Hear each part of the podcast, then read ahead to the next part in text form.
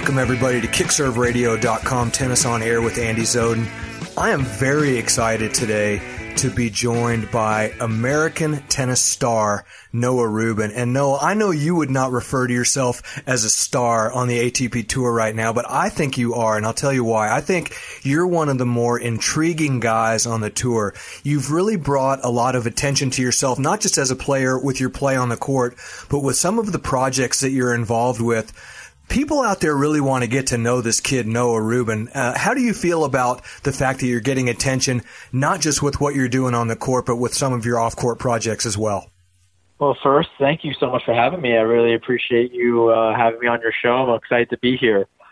But yeah, you know, I've taken it on as somewhat of a responsibility you know, of myself to make an impact on the sport that I love so much, a sport that I've grown up playing my entire life, a family event, um, one I've done with every generation. And, you know, I see some underlying issues and I want to have, you know, some kind of mark on the sport that allows it to grow and evolve to a place where I see the sport of tennis growing to and, and something that brings more attention and awareness to this incredible sport we all know and love today. When I first saw you play, Noah, it was 2011. I was at Kalamazoo, and there were a couple of people that I couldn't help but notice. Obviously, one was Jack Sock. He was a men among boys out there. But when you first walked onto that court and I first saw you, I thought, boy, this sure is a kid that does not lack for confidence. And you really walk the walk and talk the talk and you you backed up everything that you did on the court and and, and since the time I saw you play in 2011 you've since won the zoo you won Junior Wimbledon. You were uh, within a whisker of winning the NCAAs, and you've now turned pro and become a successful touring professional. How much different is Noah Rubin today than the kid that I saw play in 2011 from the standpoint of what's going on between the ears when you walk out onto a tennis court? Yeah, I mean, there's uh, you know, there's a little extra now. Um, I think I'm not going to say I lack confidence. I think there's just a different perspective, and you know that may, in the end, affect the confidence in, in certain aspects. And you know, it's only because you know I, I got to a level where I was at 120 in the world, and yes, it was you know I was good. I was I was excited to break into the top 100, but still, even at that time, you know, I didn't see the resounding change I wanted to. You know, between financials, between playing some of the newer and larger tournaments, I wasn't seeing this glamorous lifestyle that I thought was going to be at the top. And with that, you know, at certain times, I not only lacked some confidence, but also motivation. And I think that kind of led to a lot of the ventures that I'm, you know, I'm taking part in right now. And I still love the sport. I still believe I can be at the top of you know, uh, at my game with my level, I think I could be top 100, top 50, and so on. And it's just going to take a little extra work. But, you know, there are some new mentalities that have, you know, come into play solely because I'm starting to figure out, you know, one, how tough the tour is and, you know, how it's not conducive to happiness right now.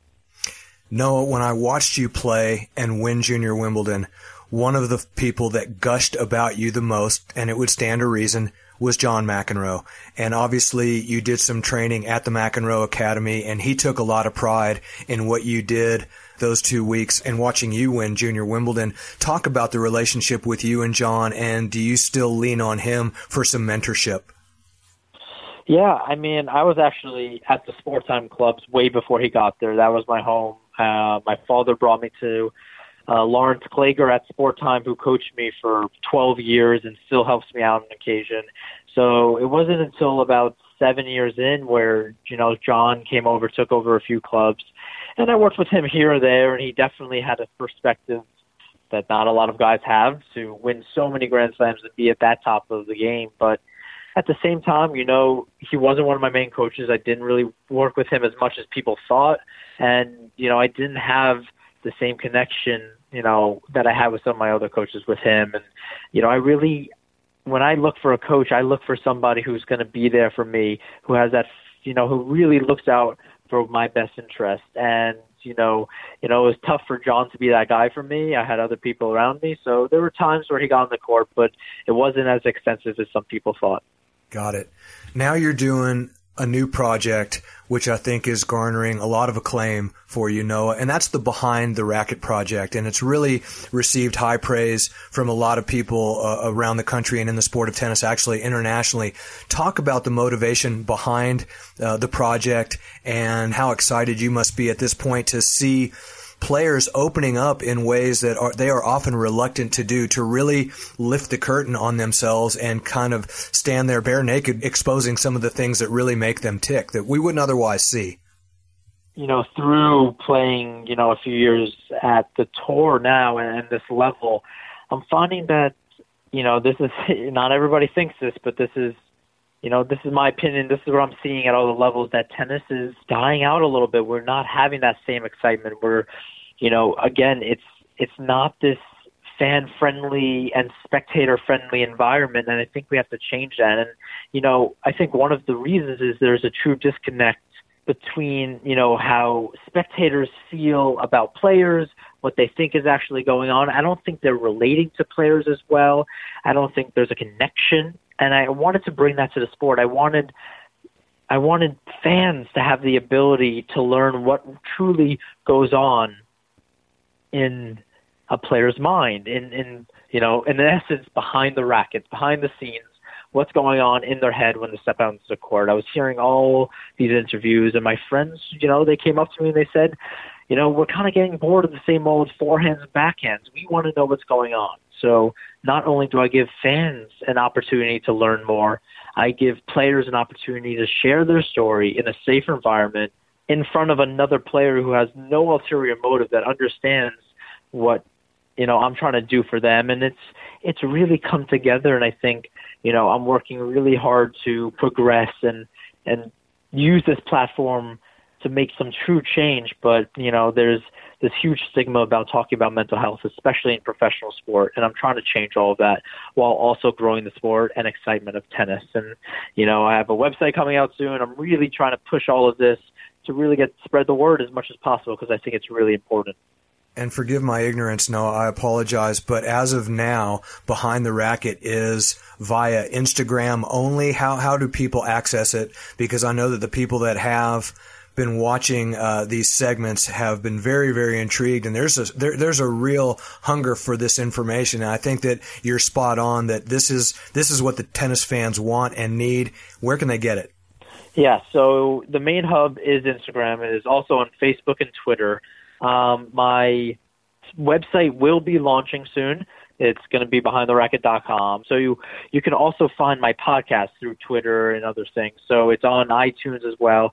So, you know, hopefully this website will come out soon because this will be the main hub for everything. You'll have all the blogs, you'll have the podcast, and soon uh, some lines of clothing as well. So, but this is this will be the main hub behind the racket, and I will definitely get that information out to you as soon as I know. this is going to be Noah Rubin Enterprises before long. Noah, I asked Roger Federer a question at Indian Wells in a press conference, and I said, Roger, are you concerned that in five years? when you are gone and Rafa's gone and Novak's gone, that the sport might endure uh, a, a little bit of a void because of the fact that let's call it what it is three of the best maybe four or five players in the history of the sport will all exit the game within a fairly short period of time of one another. At least it would seem he was a little bit dismissive of that notion because of some of the up and coming players. And he may have even been referring to you as one of those at the time, but he said, no, I think there's that the sport has a lot more to offer than just myself and Rafa and Novak. Do you think that that was a valid question on my part? Do you feel like that the sport may potentially endure somewhat of a, of a lull uh, when those guys are gone? completely valid question. I think it might have put him in a tough position to speak out, which a lot of these players don't want to speak out, especially since it's about himself. But I'll be the one to speak out. I tweeted out this before, and I got some backlash from people um, like Dennis Shapovalov and, and some of these other guys. And I said, I understand. You guys are incredible tennis players. I mean, these are my competitors. I played against them. They are incredible, talented tennis players and they have a lot to offer the game. But we are talking about, let's talk about specifically Roger Federer. This is somebody who transcends the sport of tennis better than almost anybody else on, you know, in, in the world of, of tennis has ever seen. I mean, you know, maybe you have a Serena Williams, but besides that, nobody's done it like him. Nobody's connected as many fields as Roger Federer has.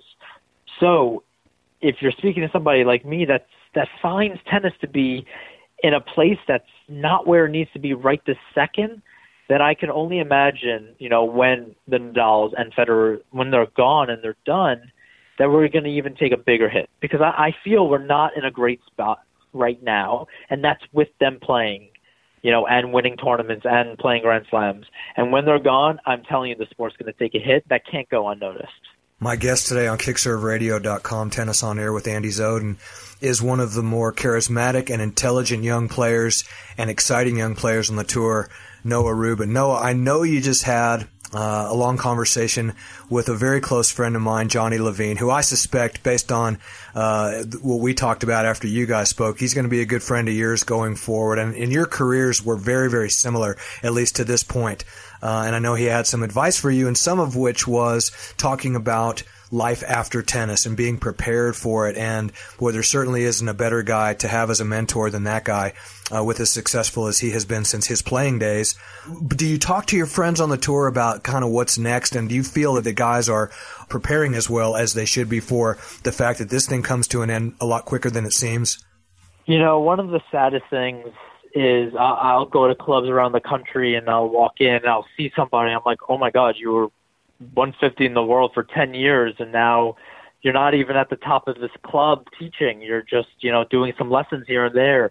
And they tell me that after the tour, they came out with ten thousand dollars in the bank account, and and they didn't make as many connections as they should. And this is a true problem that we're having. And working with the ATP very closely on a few matters, and this is another one that I brought up to them is that we need almost this educational format to inform players of how to use this incredible sport of tennis that brings together the most powerful and wealthy and prominent people and using those connections to, you know, just network a little bit, you know, make sure that there is you're using your interest to make a line, some kind of line of work after tennis because, you know, God willing, if we're as lucky as Roger Federer, we're playing until we're 40 years old, we still have hopefully another 40 years left to go and people get lost and and if you're only around 150 in the world, we're not playing a sport where that money is going to take you throughout your life.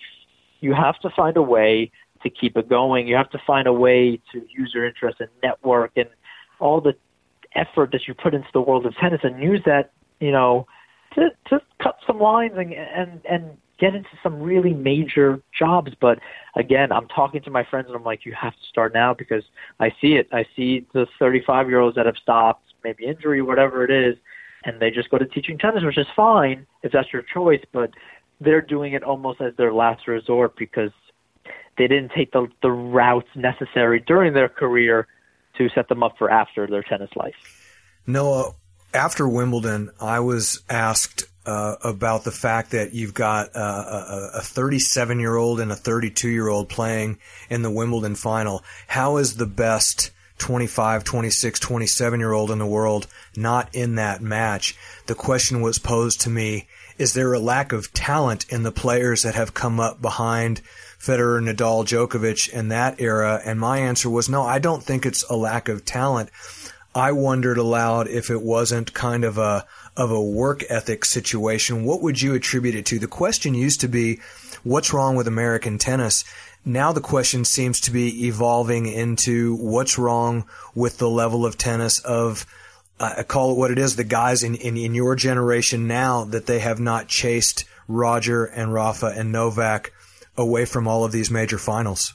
Yeah, I would definitely not attribute it to a lack of talent. I mean, you're looking at these guys and Zverev or Tsitsipas, Shapovalov, uh, Felix Auger. I mean, these guys are these guys are good tennis players, and you see it. Um, I would almost go as far to say that, you know, as a group, these are some of the most talented tennis players in history. I just think there is, you know, there's an issue when you're going up against players of the Federer, of the Nadal, of the Djokovic caliber in three out of five set matches in, in a Grand Slam level, the odds are not in their favor. You know, physicality wise, uh, mentally, experience. All of these are coming together, and it's not an easy win. That's why you know Zverev hasn't had the success everybody wanted him to have, but he's won a few thousands. But you know, and all these guys are not making the true, true jumps into the consistent semifinals, the consistent quarterfinals, because it is a tough effort. I mean, you know, a lot of these players, the young players, the the Coric, the Tsitsipas's, you know, they're taking losses in first, second rounds of tournaments because, you know, the depth of tennis is there, and I think they're not at the level yet where they have this confidence that every time they step on the court, they should win the match. You know, Federer, Nadal, Djokovic have built this that any loss they take, I mean, that's a tough loss. They shouldn't lose any match in their head. And I don't think these next generation guys are at that level yet. I think it's going to take some time, especially at the three out of five set level. No, before I let you go, first thing I want to do is make sure I thank our mutual friend Henry Craig, who uh, who gave me your number and connected us up in the first place. So thank you, Henry. And and then secondly, I know that you had Bethanie Mattek-Sands on uh, as one of your subjects on Behind the Racket, who I absolutely adore and and know pretty well. And it seems to me like based on some of the things that you talked about doing, you know, a clothing line and a website, this, that, and the other. And Bethanie has been multifaceted with her career as well. Are you maybe taking a page? From her book a little bit. Is there a chance we'll we'll see you with the headset on in the studio? I mean, you, you you're so well spoken and so articulate, and you know exactly of what you speak. You're out there in the trenches with these guys. I know you're very well liked out there. Is that something you foresee yourself doing down the road? I definitely do. Possibly in the near future. There's definitely some things I'm working on. I'm trying to learn from as many people as possible. I go out in the world of tennis. I am just meeting as many people as I can, learning from them, failures and successes, and I'm seeing what I can do. I'm seeing where my talents can take me, and I have a passion again for this sport. I absolutely love this sport, and I don't want to see it die out. I want to see it evolve. So I want to make my mark, you know, and and hopefully have a lasting impression to where we bring the sport back into the limelight where the average American loves it, the average person loves the sport of tennis and finds it exciting. So I think there's a lot of things on the horizon for me, and I want to have like-minded people such as yourself, um, you know, by my side, and you know, we can all help each other get this sport to a place where you know we're all very proud of it. Well, I speak for folks in the tennis industry and that have been in it for a long time, like myself, and when I say, Noah, thank you for everything you're doing uh, along those lines to, to bring positive attention, not just to American tennis, but to the sport of tennis, and to do so in such a, a positive and, and, thoughtful way. Uh, I'm very impressed with what you're doing. I'm very excited. I'm a big fan. And I really appreciate you coming on and joining me today. And hopefully, this isn't our last visit on kickserveradio.com. No, definitely won't be our last visit. And again, thank you so much for having me. Uh, this was great. And, you know, I hope to be back soon. My guest today on KickServeRadio.com has been Noah Rubin. You want to watch this kid play, I promise you. If you're not already a fan, you will be. Noah, thanks so much. Uh, have a great one.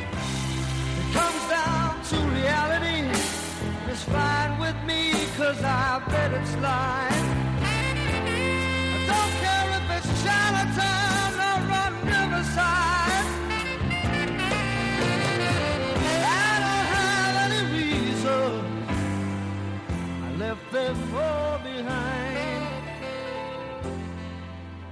I'm in a New York state of mind.